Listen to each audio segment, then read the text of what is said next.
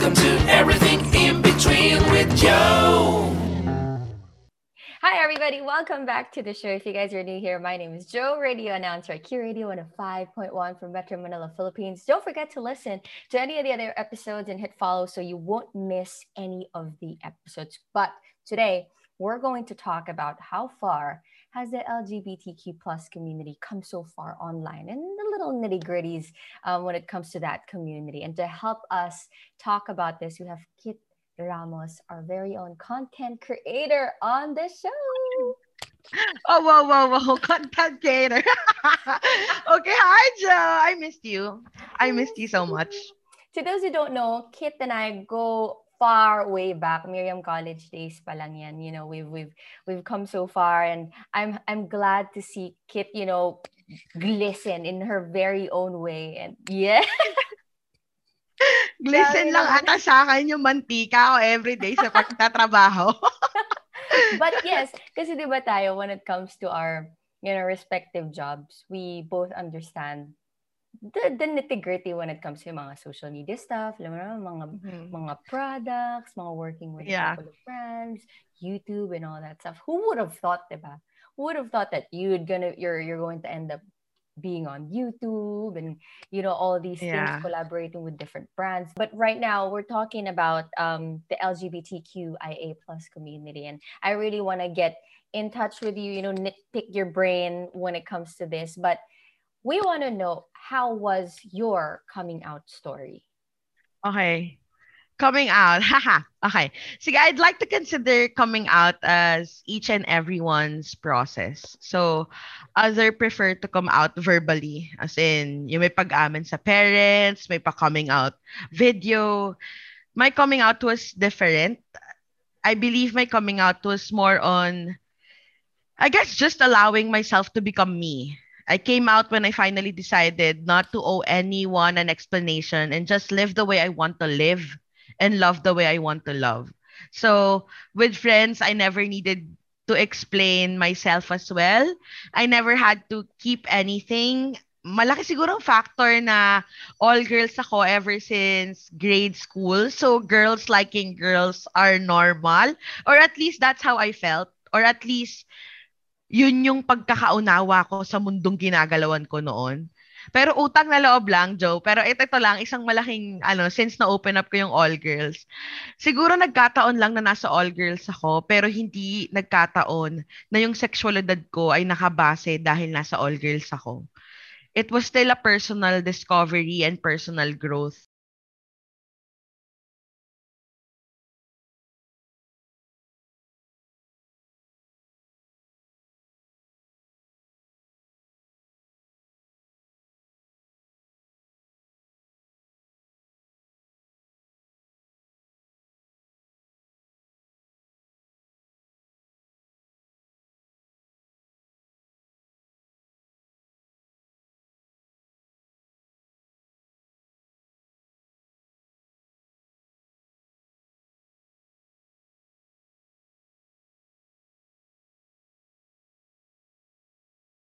confrontation or conversation with my mom about my past relationship.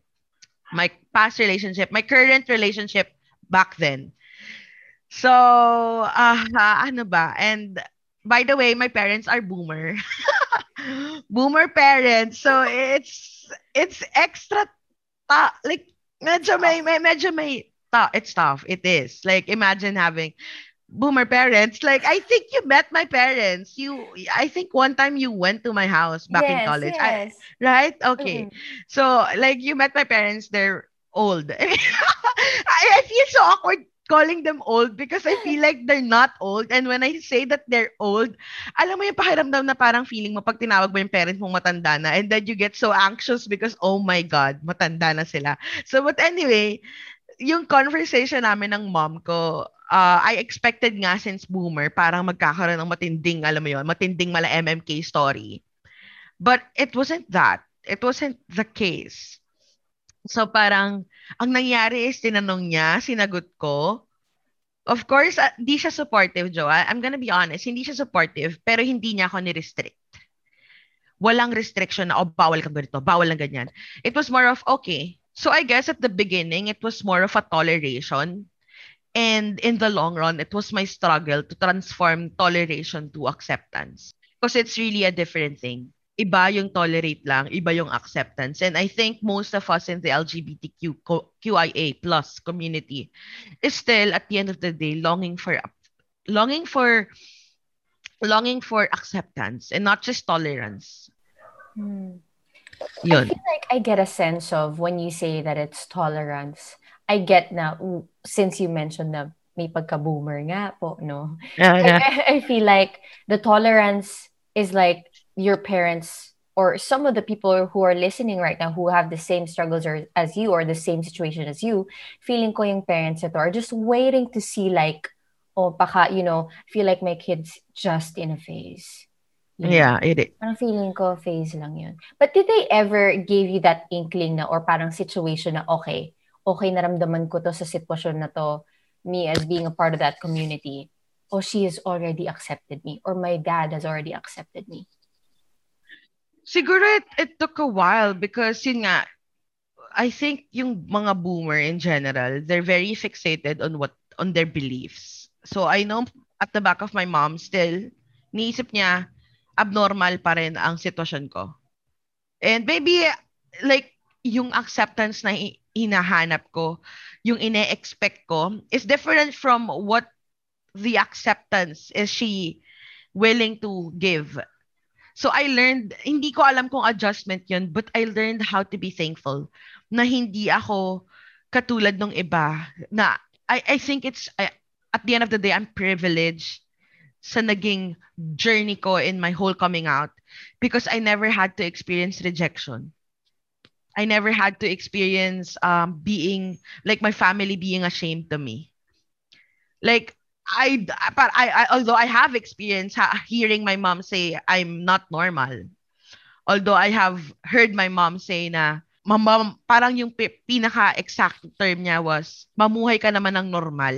And she would notice my friends are almost like Joe, I'm all like all of most of my friends are almost like as if we are a whole LGBT community. And Yeah. I remember back then, yung parents ko would always say na, bakit lahat ng friends mo abnormal? And it was so easy to, from, parang manggaling sa bibig nila yon to come out. Pero one thing I realized is that, like, their times are different. And I- always focus na, kaya alam mo, maswerte ka na you live in this world, you live in this certain moment. Because if you have the same mindset, dun katulad ng parents mo, then you can never be progressive with the people you are going to work with, the people you are going to love, and the family you're about to create. Sa kahit anong dago, karamdamin mo muna yung sakit before you gain a, a learning outcome out of it. 'Di ba? Laging ganun yung process. Kailangan mo masaktan para matuto. And so, when I, parang when I got hurt by my parents' word, parang ang dali sigurong magalit sa kanila. But I don't know, it, me as a person is just so hard to get mad with anyone. So I never, parang I never got mad at my parents. Even if siguro sa ibang, ibang tao, eh, nakaka, ang sakit nun. Masakit. Parang I learned how to distinguish pain from anger. Like, even if you're, even if the person caused you pain, hindi siya galit sa'yo. Like, that's totally a different thing. So with my parents, I, I learned that way. Na parang, okay, considering that they're boomer, considering that all these years na tinagal nila sa mundo, meron na silang konsepto kung ano yung normal at hindi normal. Or basically, na, na, namuhay sila sa isang, um, ano bang tamang term? Is parang timeline. Namuhay sila sa timeline na laging dapat merong buckets or may mga buckets kung tama o mali. Uh, like- normal or abnormal. Yeah, black and white, exactly. And yun nga, na parang na-realize ko na I never, being an LGBTQIA plus community, I never wanted to, alam mo yun, push it hard to my parents what I am, who, who I am. Like, I learned it the hard way na parang the best thing about my sexuality or me being a person is the fact na you know already. So now that you know, I'm starting, I'm parang, meron na akong key to become freer. Like, I, I, I wasn't looking for validation. and I, I think it was it's common for people in the LGBTQIA plus community when coming out is to seek for that validation like yung ma-validate ka or like how you see it in movies or like how you see it on YouTube videos na mom's crying, "Oh, I'm proud of you." Like, "Oh, it's okay. I still I've love you." always known, yeah. Yeah, 'di ba? It's common like yung validation na ganon. Even with ads, Joe. Like with ads online, it was all about acceptance. It was never about showing the true the true parang process like yung yung acceptance na yon or yung validation na yon is just like I think a 3% of like the whole coming out stories of I most feel like LGBT. It's romanticized. I- exactly. It's It is. It is and it's sad. But then yun nga, that's that's how I shifted everything with you know with the words of my parents to actually focusing on me. It's hard. It's it's a complete different process and it's a whole conversation to talk about. When did it start? Like, you know, most common stories is like, oh, when I was young pa talaga, I Ah. would know there's an inkling na ganito. And what do you identify as? Like, when did you know? Okay. Well, to begin, my pronouns are she or her. But really, the beauty and sexuality, Joe, is, you know, I believe is that it's a continuous process and discovery. So it's a process and discovery.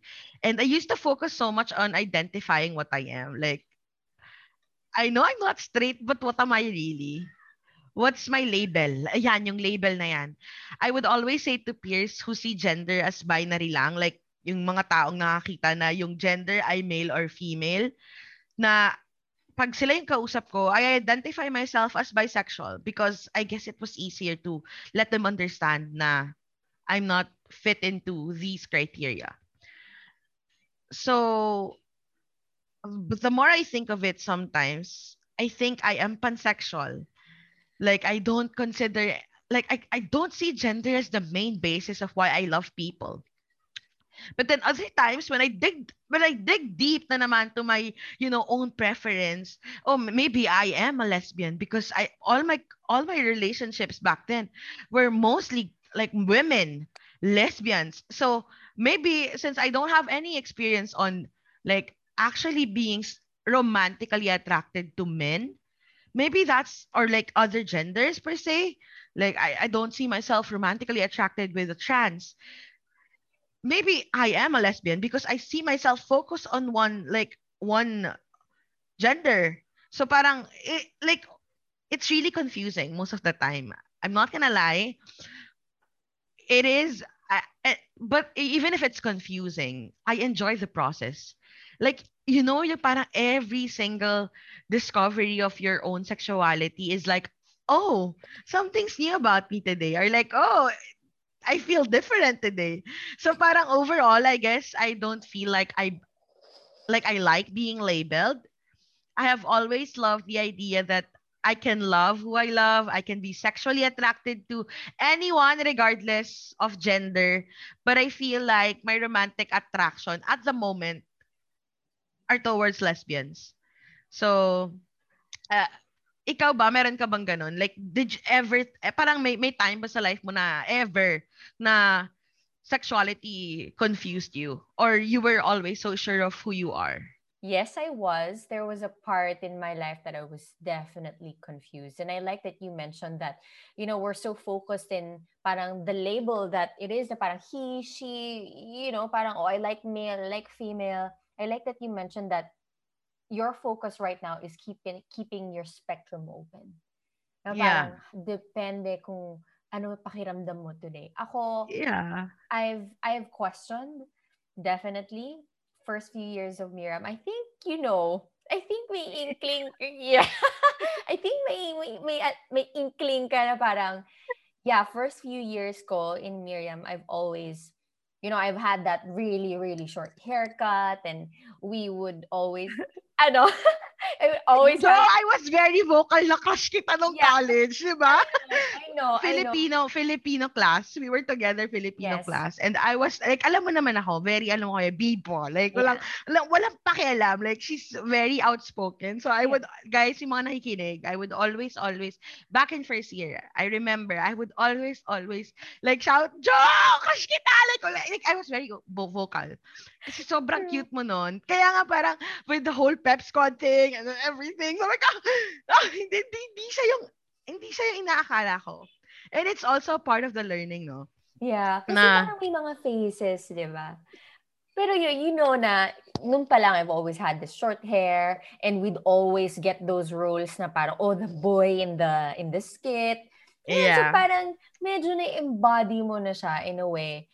Plus, you know, being in an all-girls school, I knew how to see, parang I figured out a way how to see women, how pretty they are, how beautiful they are. And there's just that something na parang, hmm, is this something that I am? Parang ano ba nangyayari? Ganyan. And I feel like partly because for me being pulled out from that kind of spectrum or for that kind of um parang sexual preference is because I had a boyfriend all throughout college.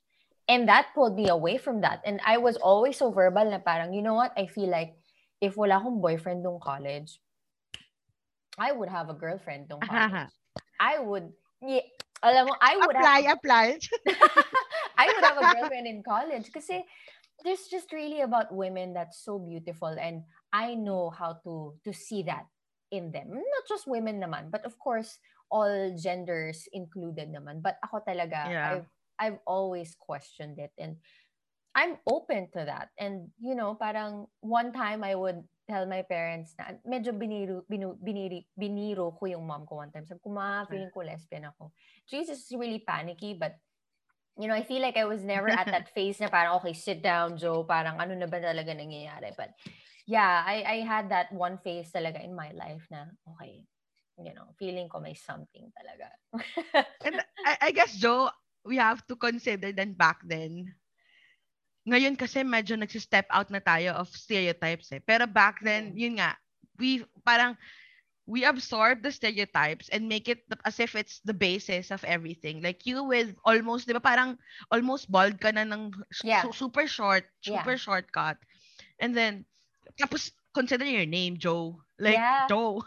yeah, yeah, so, yeah. diba, it, it- like, you, you get this idea na parang, Joe, Yeah, ano ba to? cute. Like, ah, yeah, ah, cute. Like, ano siya? Pero, back then, we don't really care kung ano siya. Pero like, Mhm. I know, parang internally, we have this parang process on our own na, okay, ano ba ako?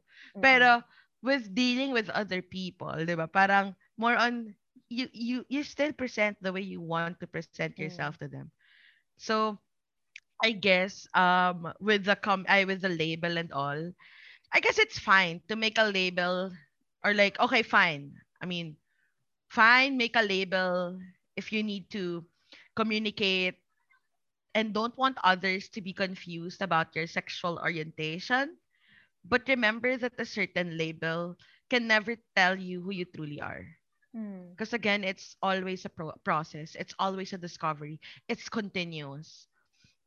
So, ayun yung parang take out ko dun sa um, how do I identify myself with. So, ngayon, Joe, you are, you consider, para how do you identify yourself? I was always attracted naman talaga to the male talaga. But Okay. I, I don't think I was ever really pushed past talaga to really explore the way Okay. that I feel about women talaga. And I feel like being in a relationship with um with Les right now and you know being with him for five years, parang I feel Aw. like I'm just in a relationship where I'm content and I'm just really happy with with our own preferences Yeah. with their own, you know, may may may that thing. But I would always ask him na, what if kung ganito ako, okay lang sa'yo? He's like, oh, okay lang naman. Ganun lang siya. So I You feel like, guys are so cute though. "Hmm, thank you. When you mentioned a lot of these things about, you know, your identity, was creating meaningful relationships difficult or easy for you as, you know, the whole process came out? So I think yung creating meaningful relationship will always be a basis of how you are as a person. and how you are socially. Like it's never about like yeah, sa iba parang mas nahirapan sila especially for um mga le- lesbians, gays, trans. It's it is going to be a process for them to create meaningful relationships because meron mga hindrances sa internally nila. Meron silang oh, kunyari with trans, like I know na I know I don't live in this body, but like, di, di ba, may mga ganon. But with me, it is, again, a privilege na I never, my sexuality has never been an issue in creating meaning, meaningful relationships because I don't base my relationship with others sexually or like through, like ano mo yun, parang may, sexually. like suddenly parang mali yung pagkakarinig ko. Pero like what I meant was, you know, I don't, bakit na, okay, ito yung mga tropa ko, dapat ito, ito mga bakla, ito ganito yung treatment ko, yung mga babae, ganito yung treatment ko. It was, um, when you create meaningful relationships, you have to you have to look past their sexuality, their mistakes, their like 'di ba? Parang for it to be meaningful, dapat it was parang conversation or a mutual relationship na talagang very invested kayo. And it's something that I never had an issue with. But kasi well, I think it also it also parang it is a factor na I'm very loud as a person. So alam mo yun, parang I never had to oh my gosh, I'm so loud. naisip ko lang na, oh my goodness, ang ingay ko pala sa person. Like, like, ang outgo, like, hindi ako outgoing. I don't believe I'm outgoing. Pero, ano bang tamang term, Joe? Yung parang, I hindi guess ka outgoing, pero like, you're very yung- just outspoken. Ganon. yeah, sobrang outspoken ko na parang feeling ko, oh, uh, it, wala, it's easy. it, it's easy. Like, okay lang, ganun. And and I I like that you mentioned that it it really depends, no? It really depends. And I like that you also mentioned that there's also privilege that comes from different um journeys from our brothers and sisters from the LGBTQIA plus community. And it is. highlighting that privilege, it's different from other people and and you know I, I commend those who are still pushing past it even though that there's some sort of rejection that they, that comes from their parents or yung friends nila Yeah. I get a sense that when you mentioned that, so it means that you never really had any difficulties with your relationships at all. Parang in a sense na is your sexual preference nagka-problema ba at all in any relationships that you've been in before? Siguro not in a rela- siguro hindi ko siya ma-consider kasi na kunyari meron kaming banter or like meron kaming disagreement. I don't consider it as if it's a hard relationship to manage. It was a hard conversation but it it wasn't really about the relationship so for example with male friends back then nung high school ako or college ako when I'm so very parang I'm very vocal kasi on expressing now I'm like back then I'm I'm into women more than men. Tapos parang they would say na yung mga typical ah the man ego na parang ah kasi hindi mo pa natatry or like ah kasi like alam mo yun parang exposed ka sa babae or like like they always come up with reasons that should just boost their ego. And it's not really about that. Like mm, no.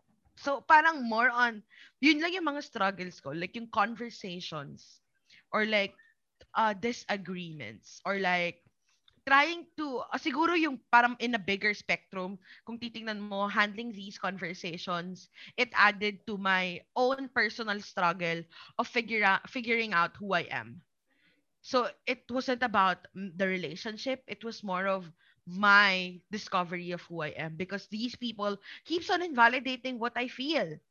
Like okay o di kayo na. Kayo na ang Oh, gwapo. kayo na ang karapat dapat. Kayo na ang dapat mahalin. Pero hindi kayo hindi kayo hindi ako sa inyo interesado. Like hindi ang ganda ko no? Ang ganda, ang ganda ko. to even have the even have the options? No I think like yung yung idea lang na parang it doesn't have to be men. It doesn't have to be you alone. Oo. like dude ang daming tao sa mundo. Like if if I'm gonna use yung Kim yung Kim there are people dying. Like pero like Kim like parang Kim marami pang tao sa mundo. Like yeah. there are many fishes in the sea. So parang ganon. It was it was never about um like an issue of creating meaning- meaningful relationships but it's it was more of me trying to understand myself better. You know Mm. trying to trying to prove past their point na I am valid that my feelings are all going to be a contribution of who I am. But it is not entirely who I am. It's those so ayun. people talaga that would make you feel like, or parang there are certain phases in your life na parang, huh?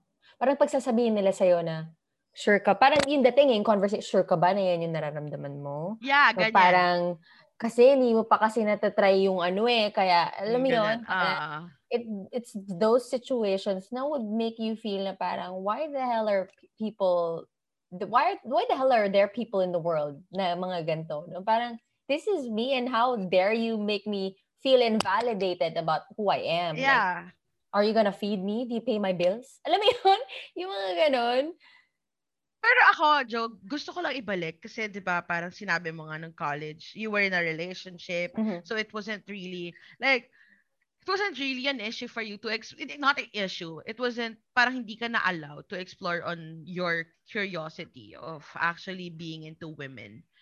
But at the same time since you were somehow sure of who you are, parang nahirapan ka ba to adjust like for example, to certain attractions na meron binibigay sa yung tao back then. Like, for example, ako, like, I was very vocal, oh, crush kita. Like, was it awkward for you? Because I feel like, now that I am more aware or more, parang, uh, yeah, more aware of, like, what is offensive and what is not. Like, I'm not, not, not just aware, but now that I'm more educated, sometimes, like, we have to also realize na, not just because we're gay or we're lesbians or we're like we're part of the LGBTQIA plus it's nor it's okay for us to you know parang um convert eh, someone like convert someone to like alam mo mas bagay ka dito. Ah, parang I, I was just like I just wanna check in with you past so based on the past na parang was it ever parang like for example isa ba ako like isa ba ako?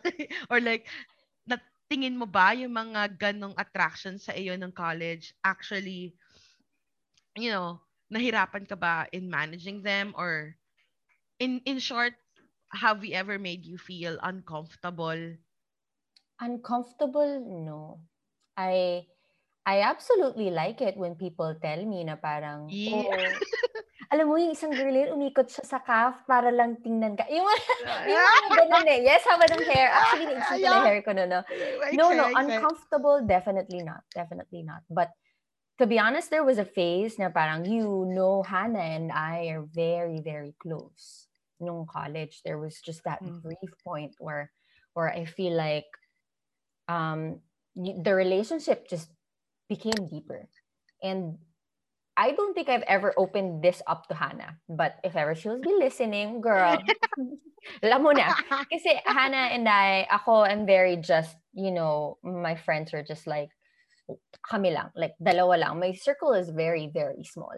Mm-hmm. And Hannah was just like home to me and she knows that. Like, lagi kami magkausap, malagi kaming, you know, we'd always call each other. And there was this certain phase in our relationship where I feel like, damn, I feel like I'm gonna This is hit it different. hard for her. Yeah. ah, kaya As ka. in, parang feeling ko, yo, I feel like, and and my my partner at that time, ex ko na ngayon, was like, okay, I don't think he knows this. Ganon, parang. And that was a phase na parang feeling ko, I pulled myself out. I pulled myself out from the situation. Sabi ko, I feel like if I talk to her more, pag kinausap ko pa siya ng sobra, and I feel like if I, you know, communicated, parang lagi ko siyang, I'd always, lagi kong buhat yung bag niya, ganyan, during lunch, during Yeah. break, ganyan. And I pulled myself out eh. Kasi I know na parang, yo, this is going to be deeper than whatever it is.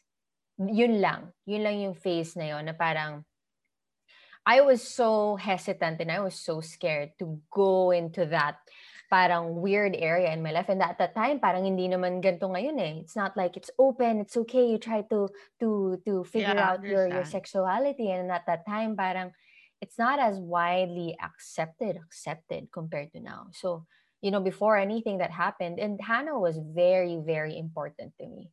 Very important. She was like my life, my home girl. Alam mo yun, parang there's just this one Mhm. friend in college na parang pakiramdam mo, if anything happens to her, you'll just like, your life is going to be shattered. Then I feel like I highlighted that more. Parang I see the genuinity that that's with that friendship compared to me pursuing um, a serious relationship with her. It's because I mean, like, matalino naman tayo eh. And of course, I saw that happening. Na parang I don't think that um, me pursuing this relationship is what is worth compared to the friendship that we have. Yun lang. Comf- uncomfortable? No, not really. So, Kit, okay lang. But it's just that you may face lang ng ganon with certain friendships na parang I see the importance of the friendship more than pursuing na okay. the serious relationship. Jo, may naisip lang ako. Mm. Is it, kasi I, I, I haven't been in, parang in a co-ed, Mhm. rela- a co-ed relationship, co-ed school setting. Yeah. Pero hindi ba nakadagdag na, kunyari, with us, I'm not sure if you notice it or if you feel the same way, pero like sa, sa atin in MC, it was normal for us to call our friends love, uy babe, Baby. uy baby, Yeah. ganyan, Ah. di ba? Di ba yun Yeah. nakadagdag sa Oo. parang confusion mo or like yung struggle mo to, to um, identify yourself? Kasi parang, you know, like, now overthink mo, hindi mo dumating sa point na na-overthink mo, okay, yung babe ba yun ay friends lang o may ibig sabihin ba yun? or like, I'm so used to calling her babe or like, I'm so used to this like emotional clinginess. Pero like, nakaambag ba yun? ganun Like, ba kasi- yun?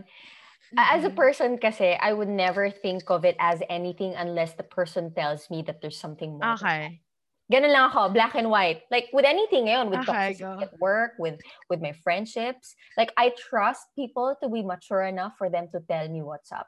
And if they don't tell me anything, then I would just continue my life as is. Ganon. But I I, I good get a yeah, I get a sense na parang ganun yung nangyari sa'yo. Na? oh, hindi ah! hindi, but then wait, oh my goodness, okay. Na-confuse ka ba at all na parang, oh baby, Yeah. did it happen to you? No, I don't think it was like, parang, oh shit, babe, babe na yung tinawag niya. No, it wasn't that. It was more of like, you getting used to the call That sign. Ew, call sign. Napaka-cheap. Ano ba yan? napaka ano naman. Napaka high school naman ng call sign. Pero yun nga, parang nasanay ako dun sa, hindi ko alam. Feeling ko yung naging process ko back then sa mga taong na-attract ako was really emotional based na parang eh, parang siguro same with you na parang okay ano to why am I always looking forward to be with this person why am I thinking of like parang nagke-create ako ng mundo na gusto ko kami lang kapag kami kasama parang hindi ganun kasaya pero parang nag-shift na yon na dati parang normal lang naman. Like, okay, sama-sama tayo, happy-happy. Like, everyone together. Pero now, why do I feel like gusto kitang solohin? Yung ganong mga moment. And that, for me, is like a huge thing na, okay, Kit, you, doon ako, bigla, okay, ba, Kit, isipin mo, what do you feel? Sexually and romantically. Because two things are different. And it's important to establish that. Kasi if you want to pursue a relationship with someone, I think those two have to be aligned. Pero kung may, kung like romantically ka lang attracted to this person kasi nga mushy kayo, pero like you don't see yourself like being sexually attracted to that person, then it's not gonna work. So for Mm. me, I always go back to that. Like, okay, ano ka sa buhay ko? Am, am I romantically? Kasi romantically attraction is, I would say, easy for me, ah, in my case. Ko, na easy for me because I'm very affectionate as a person. yeah. And I think you know naman that na parang ka- sobrang touchy ko talaga. Like, Yeah. oh my God. I, kid, like learn your boundaries. like, ang touchy ko talaga. Like, I love I love hugging people. I Mhm. love holding hands, even though we don't mean anything. Like, I just love the love. I, I just love the idea of having someone you hold Mhm. and then like I love that. I love the idea of kiss. I love I love it. Parang so I was very I guess I was very clingy and at the same time affectionate to the point na yun na nga eh, na parang okay Kit, yun yung kaya mo. It's normal for you to do that. And so, nagiging easier then for people to return it. So, baka kit, they're returning it and they're not really, you know, taking a step forward to tell you something na, hoy, gusto kita eh. Baka kasi sinasakyan lang nila ako. It was always that. It was always the struggle. Kung sinasakyan mo ba ako, sanay ka ba sa ganit, sanay ka lang ba na ganito ako? Sinasakyan mo lang ako? O aminin mo naman na, o, o baka naman may something din naman talaga sis. Kasi naman. Pero like, kaya, some, kaya sometimes I blame myself. Kit, alam mo kasi ikaw, you're too, you're too affectionate or you're too open. That's why sometimes hindi mo tuloy alam kung yung pagiging open mo to affection or yung pagiging affectionate mo to other people. Sometimes I think, ikaw ba yung nagposisyon sa kanila na maging komportable sila na gawin sa'yo yan? Mm-hmm. Kaya nakalimutan mo ng isipin na, ay kaya ikaw, since it's very normal for you, pero it's not normal for you, for other, parang, bakit parang bigla, nung bigla, nung sila na yung nag, naging, parang, paano ba iput it? Nung naging normal na sa kanila yung how you, you know, hold hands, hug, mga kiss-kiss, ganyan. Bakit biglang sa'yo na naging, parang bakit nung sila na yung nagpakita sa'yo nun? Dahil maaring naging nasanay sila sa kung papaano ka. Eh, bakit biglang sa'yo parang, oh, yan na to. Like, oh, what is this? Diba? Parang bakit ganun? Yeah. Oo. Kung ano yung mga results, iba-iba. Go for it. Iba-iba. Iba-iba. Kasi may yeah. iba na, may iba na, okay, it was successful. Oh, it was like, oh, it was uh, parang a start of something new. Yes! What are some common struggles that people from the LGBTQIA plus community have been dealing in the past? And are they still unaddressed ngayon? Okay, so struggles are really hard to talk to because huwag tayo magsinungaling, a lot, ang dami pa rin struggles ngayon and most of these struggles, actually, almost all of these struggles are still in progress. Kumbaga, siguro I could um, uh, differentiate the struggles um, internally and externally. Internally meaning hindi, personal and social struggles. So, so social struggle, ay, personal struggles would of course always include uh, fear, um, fear of coming out, self-acceptance, ito ba talaga ako? Ah, ayoko to. Bakit bakit ako to gan bakit ako ganto? Rejection na parang paano kung hindi ako tanggapin ng magulang ko? Paano kung hindi ako tanggapin ng barkada ko? Paano kung hindi ko tanggapin yung sarili ko? And of course, gender dysphoria for people who, yun nga, yung may distress or discomfort kapag pakiramdam nila, yung gender identity nila ay iba sa assigned na sex sa kanila at birth. So the gender dysphoria na why do I feel like I am a woman? I am really a woman, but why am I in a male's body? So it's it creates this gender dysphoria who turns out parang eventually it would lead to you discovering out who you are, who you identify with. So ang daming internal um I I don't want to call it internal kasi parang pag internal parang within LGBT because there is ganon, may mga ganon din. Pero like more on personal issues would be that. Is that yun nga, yung mga, yun, yun. And I guess it's also a personal struggle to find yung yung sinabi mo kanina, yung creating a meaningful relationship or like a romantic relationship because some cannot just start a relationship because they parang especially for trans, for trans uh gender how like meron meron sa kanila I was talking to my cousin who started transitioning So, sabi ni Teo na parang sa TikTok video niya yun chinare na tapos nakapag-usapan din namin na there's always this confusion of who should I date. Am I going to date straight women? Kasi ngayon, parang he identifies himself as Mateo, like a man. He's taking testosterones and all.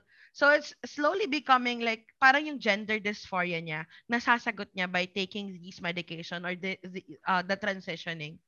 Pero at the end of the day, bukod sa pagka-transition mo, magkakaroon ka ulit ng isa pang problema.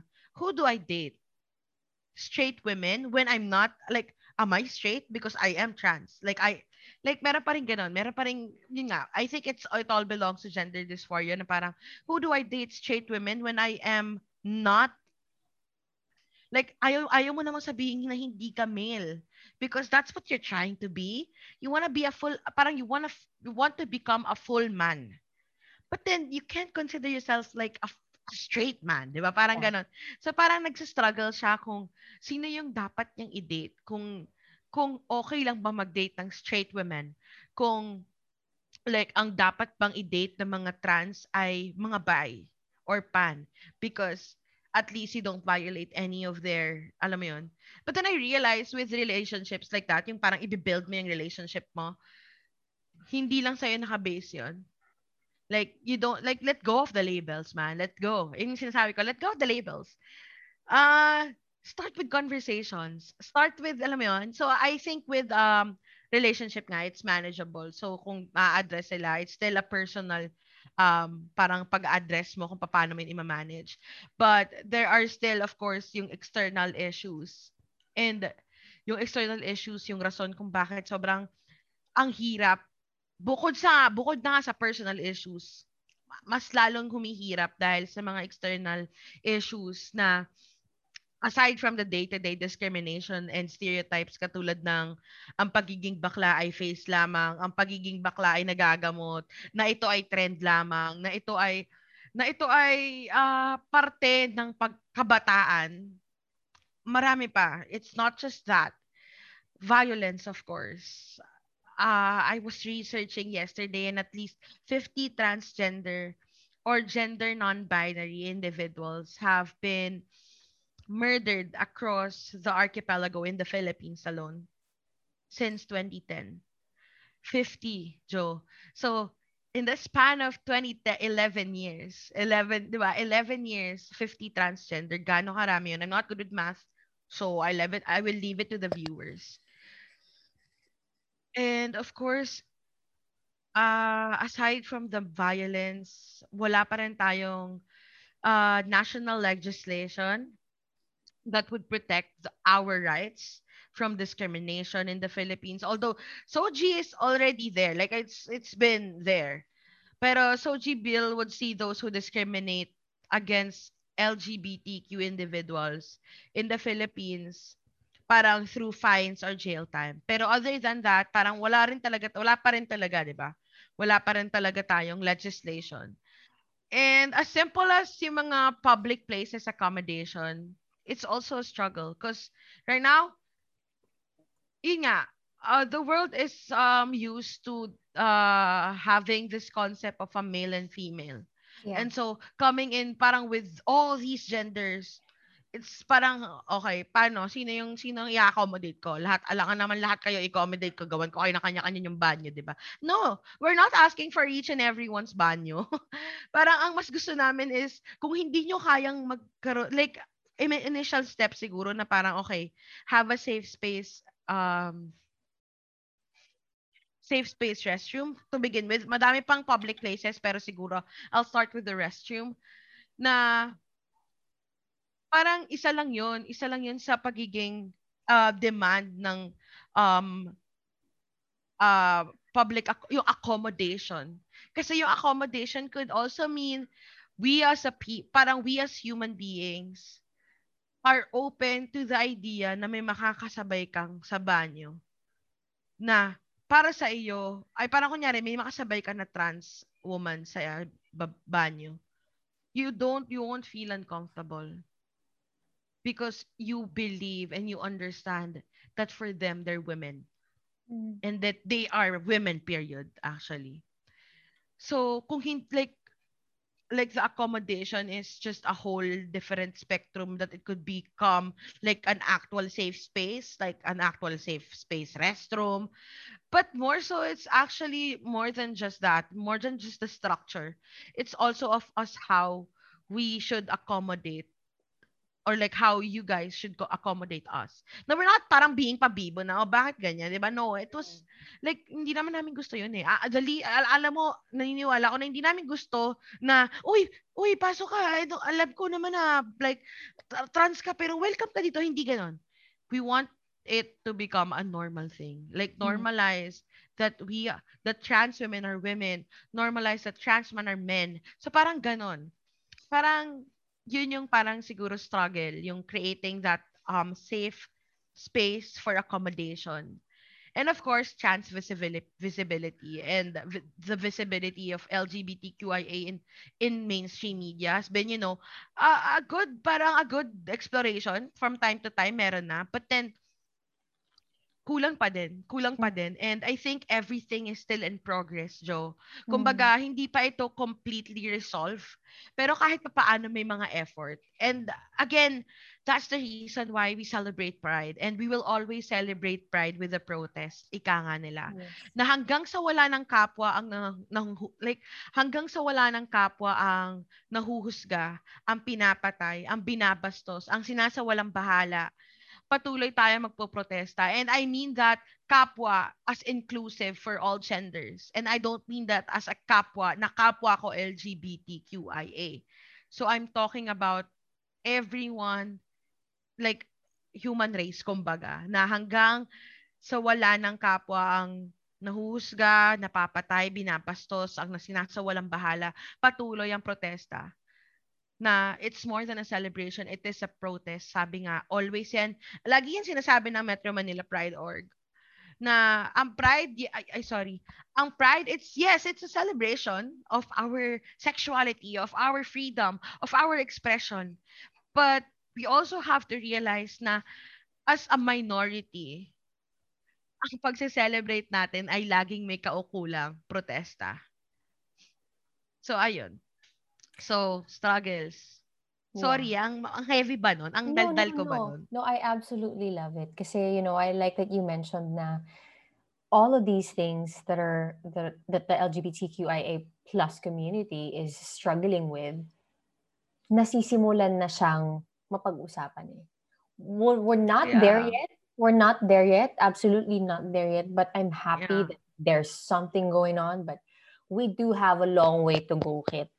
And I'm Yeah. happy that, you know, there's a lot of representation or like platforms that we can all do that. Like the Pride celebration, we have our Pride Month. Happy Pride, Kit. Happy Pride. Um, Happy Pride! Thank you for being an ally, Joe. Yes, of course. Social media and um, television right now, it's slowly unfurling din naman. But I'm happy that these things are being addressed already and we just have a long way to go. But Yeah. I'm just, you know, I'm just here being an ally of the community as well. But if you guys just tuned in on this part of the podcast, we're talking to content creator Kit Ramos about the LGBTQIA plus community. And I've always been such a firm believer that, you know, whatever we post online can affect so many people. But um, how can we respect our brothers and sisters' pronouns nga ba? Okay. That's a good question, Joe. Like, first siguro, don't make assumptions about people's sexual orientation or gender identity, which I was guilty of. Like, back in college, di ba? Sabi ko nga sa'yo na the back then, there wasn't really a structure or there wasn't any rules. Like, you just do it. But now that we are trying to, you know, become more uh sensitive or we also parang we want to be considerate so that's a good way to start. Then never ever make assumptions about people's sexual orientation or gender identity. Second is in terms of how you should respect yung kami and pronouns and all is be supportive of anyone who comes out in their own way. And more than respect, I guess, it's also important to read, learn, discuss about LGBTQ issues and the rights of LGBTQ people. Like, maging maalam tayong lahat sa sitwasyon at sa potential ng komunidad na ito. Hindi lang sapat na, okay, I love you, I accept you. No, girl, at this time, we need support. Because yung acceptance, yes, I thank you for your acceptance that you love me and all, but I want you to support me. It, not just in my journey, but in this fight, in this process, in this um parang uh, hunger to achieve all the goals that I have just discussed earlier.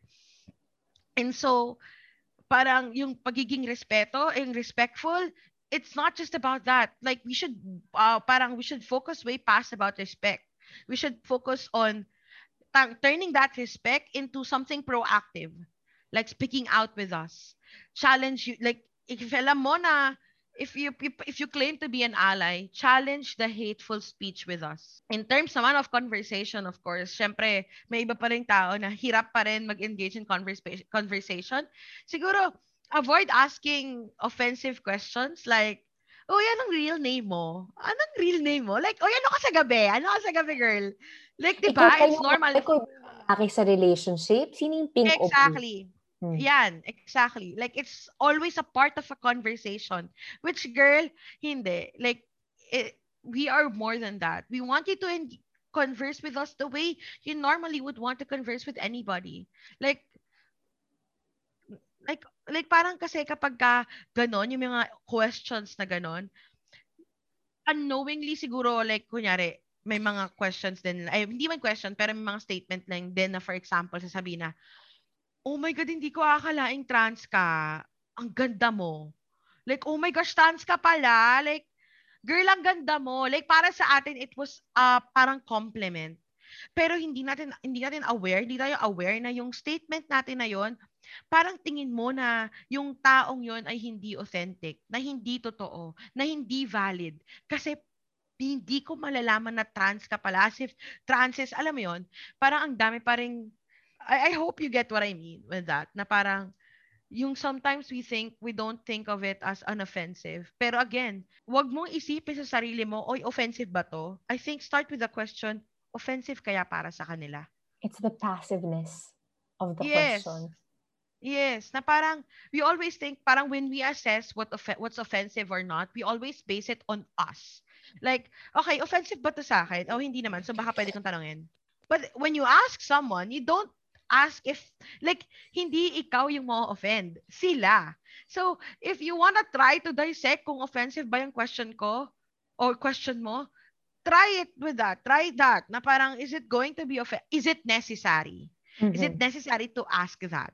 Is it going to create a healthy conversation if you ask that? So if it's not, then you just want to voice out your opinion, then girl, think parang wag mo na hindi na hindi na hindi, hindi natin kailangan. Siguro next also Joe, sorry ang dami ko talagang dada because I really want this opportunity to know, to you know, speak out because it's common for me to to see na so sa social media na I'm just very, you know, out and proud. But it's um a good opportunity to really discuss it. Yung mga ganitong yung mga ganitong struggles, yung mga ganitong opportunity, yung mga ganitong learning opportunity. So with that, yung next siguro is never out anyone. If may nag-confess sa'yo, please, please, please, you don't have any right to tell na, oh, si ganito bakla, di ba? yeah, right. As in, never out anyone. I mean, if the if that person parang came out to you, it means she trusts you enough to share you a piece of her. But not in a way na parang, okay, I'm, I'm gonna come out to you para ikaw yung maging daan ko para malaman ng lahat. Because no, it's not your story to begin with. And siguro with conversation, you should ask about, uh, to start with the pronouns. Like, what are your pronouns? What pronouns do you prefer? Like, yung mga ganun, if you're nahihirapan ka na mag-start ng, okay, paano ko tatanong yung pronouns niya? Siguro, like, wag ka mag-overthink. Start with, oh, Kit, what do you, what pronouns do you prefer? Like, kasi ngayon kapag ka, kapag ka sinart mo, anong, anong ano mo, how do you, like, how, like, ano ka? Like, ah, parang it creates a lot of, like, hindi mo rin din naman maiintindihan. Kung hindi, kung tingin mo kapag ka sinabi ko, kung ang sino ako, tas hindi mo maiintindihan, then start with the simple fact na, simple thing like pronouns. Because I'm pretty sure you are familiar with pronouns. Kasi diba, pinag-aralan mo yan eh. So dapat yun, at least yon man lang, Yes. maging start mo. In terms of conversation as well, refrain from identifying people based on their gender. Try as, try as much as you can to be gender inclusive. So, ayun. So, parang siguro yun yung last na parang instead of saying na, hi girls or hey girls, say hi everyone. Like, yung mga ganon. Like, instead of yung mga gender, cons parang gender-based constructive na sentence, try to learn how to become more um inclusive. Siguro yan yung last ko. Mm-mm. Being inclusive talaga. No? Kasi dati uso yung ganyan, yung parang, hey girl, what's up, boy? Ganyan. Bro, Ah. ganyan. Bro, ganyan. Bro, kamusta? Yeah. Yeah. But we also want to know that what are some advice that you could share to us to those in the LGBTQIA plus IA rather plus community who are still struggling with their identity. Alam mo, Jo, I- parang eh, nakakaano to, flash. Parang hindi mo flashback, pero parang sobrang surreal sa akin kapag tinatanong ako ng advice. Kasi pag tinanungan ka ng advice, at parang feeling mo may ambag ka sa buhay ng ibang tao. And with my friends, it was normal for me to give advice because I am part of their life. Pero like sobrang surreal sa pagiging content creator. Even the people you don't know ask for advice. And for me, parang nagkaroon, nadagdagan yung worth. Hindi naman nadagdagan yung worth ko as a person, but more so, it gave me a purpose in life. And wala lang, gusto ko lang i, ano yun, voice out yun. Kasi yun nga, I feel very, parang, very emotional when people talk to me about um, advice or people ask me about advice or ask me about my thoughts. And so, I guess, like, in the spirit of, uh, in the spirit of pride, uh, First, I guess, sa mga lahat ng nagsastruggle kung in, sa pag-identify kung ano ang sexualidad, sexualidad nila at kung ano sila bilang tao. First, don't feel pressure with other people's idea of coming out. It's your own process. So, maging malaya ka sa iyong proseso. Ah, wag ka ma-in love dun sa idea, yung pinag-usapan natin, Joe, na niro-romanticize yung idea of coming out. Step out of it. Like, hindi kailangan ganun. Ah, lalo na sa mga kabataan na ginagawa, yung ganun yung nagiging parang template nila of coming out eh. Nagkakaroon sila ng template na, oh, dapat ima-record ko para alam na, like, 'di ba? No, you don't have to. It's your own process. If you want to record it, that's go then go. Like again, it will always be your own process. And yun nga, ihiwalay mo yung pagka-come out mo, sarili mong proseso sa pag-come out sa ibang tao. Second, I guess, is it's okay to feel lost or confused. Um, remember that a certain label can never tell you who you truly are, gaya nga nasabi ko kanina. And with that being said, walang masamang maging ikaw. Just be you. Like, then figure it out. Like, okay lang, lost ka. Lahat ng, girl, lahat, sinasabi ko sa'yo, sis, as in, with everyone, mga mare, na lahat tayo ay nagsastruggle sa iba't ibang aspeto. So, okay lang mawala. Okay lang na hindi mo alam ngayon kung sino ka. Ang mahalaga, eh, subukan mo pa rin mamuhay ng ikaw ng you know as, as much as it sa parang no matter how cliche it sounds just be you. Like be you girl. Like be you be you man. As in parang ganon. Na maging ikaw maging ikaw hanggang sa matutunan mong mahalin at maintindihan kung sino ikaw.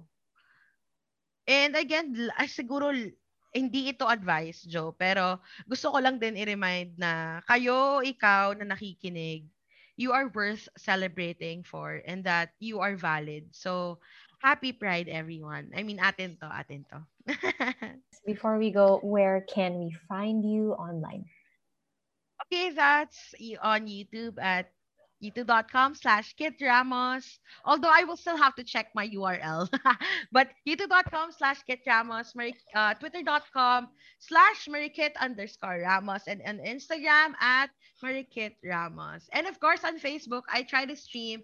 I'm starting to grow a stream community. So that's at Kitty Plays. That's K-I-T-T-Y-P-L-A-Y triple S. So that's it. Yay, thank you so much, Kate. Grabe. Um, this has been such a fruitful conversation with you. And I know that hindi lang hanggang dito yung conversation that we'll have, of Mm. course, with the LGBTQIA plus community. And of course, life. Alam mo naman. And I really support you. you, I'm a huge ally. I am a, I am a silent supporter.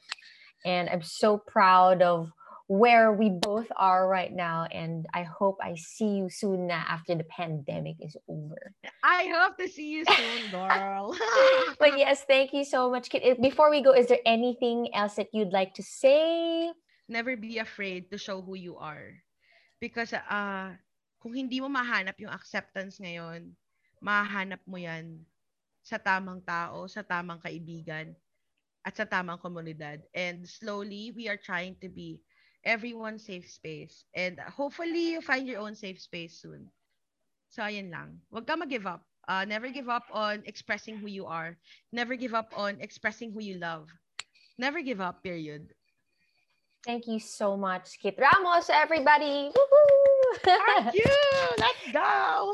Thank you so much, everybody, for sticking around until the last minute of the show. Follow me out of here. It's at Joe Saga. It's J H O D E S A G across the board. And don't forget to listen to any of the other episodes. Hope you guys had fun with Kit Ramos today. Peace and love. Mhm.